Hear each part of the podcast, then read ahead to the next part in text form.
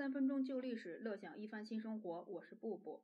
成也萧何，败也萧何。这句话其实讲的是韩信帮助刘邦定天下之后被吕后整死的韩信。韩信能帮助刘邦定天下，仰赖的是萧何的眼光。有萧何月下追韩信这么个故事。这个故事是讲啊，韩信进了汉军的军营。也并不怎么得意，一直是个小卒子。他总觉得自己不爽。恰逢汉军又遇到了困难，许多将士眼看汉王没有希望了，就逃跑。韩信也跑了。刘邦知道有人逃跑，也无计可施。直到有一天，有人报告说丞相萧何也跑了，刘邦就生气啊，这下可完了。没想到过两天，萧何又回来了。刘邦既欣喜又愤怒，怎么连你也跑呢？你跑了，怎么又回来了呢？萧何说：“我没有跑，我去追一个跑掉的人，我把韩信给追回来了。”刘邦就更诧异了，几十个将领都跑了，你都不去追，你堂堂一个丞相，追一个无名小卒干嘛呀？萧何反倒问刘邦：“你到底是想称王汉中？”呢，还是想称霸天下呢？刘邦想了想，说：“我当然想称霸天下了。”萧何就卖了个关子，说：“你要是想称王汉中，那么简单，咱们几个人就行了；你要是想称霸天下，那就非得用韩信不可了。”萧何这么一推销，刘邦就沐浴更衣、斋戒，择了个黄道吉日，整了一个特别大的阵势，拜韩信为大将军。拜将的时候，韩信虽说年轻，却也毫不羞涩，直接就蹦上了那个拜将的坛子，就是一个土坡。当时的舆论肯定是褒贬不一了，不过也没有办法，跟贵族出身的项羽来比呢，刘邦这边也没有什么像样的将领了。中华人民共和国建国的初期，一九五几年呢，出土过一个文物。这个文物上面呢，画着萧何月下追韩信的图案，它是一个花瓶。史记和汉书里面都记载了萧何去追了韩信，只是史记跟汉书里面呢，没有提到过去追韩信的那两天天上有没有月亮。反正萧何肯定是追过。最后刘邦确立了皇帝的地位，萧何也提出过要善待老百姓的意见。刘邦当时就生气，问萧何：“你是不是要收买人心？”萧何之后呢，也做过一些强买土地的事情，还收受了贿赂，变成了一个贪官。他这是要把自己的名声给破坏掉，这样刘邦才放心啊。所以兔死狗烹里面呢有韩信，没有萧何。萧何在整个华夏文明史上也算是少数的帮助了帝王建国，又得以善终，没有被杀，也没有被剐的人。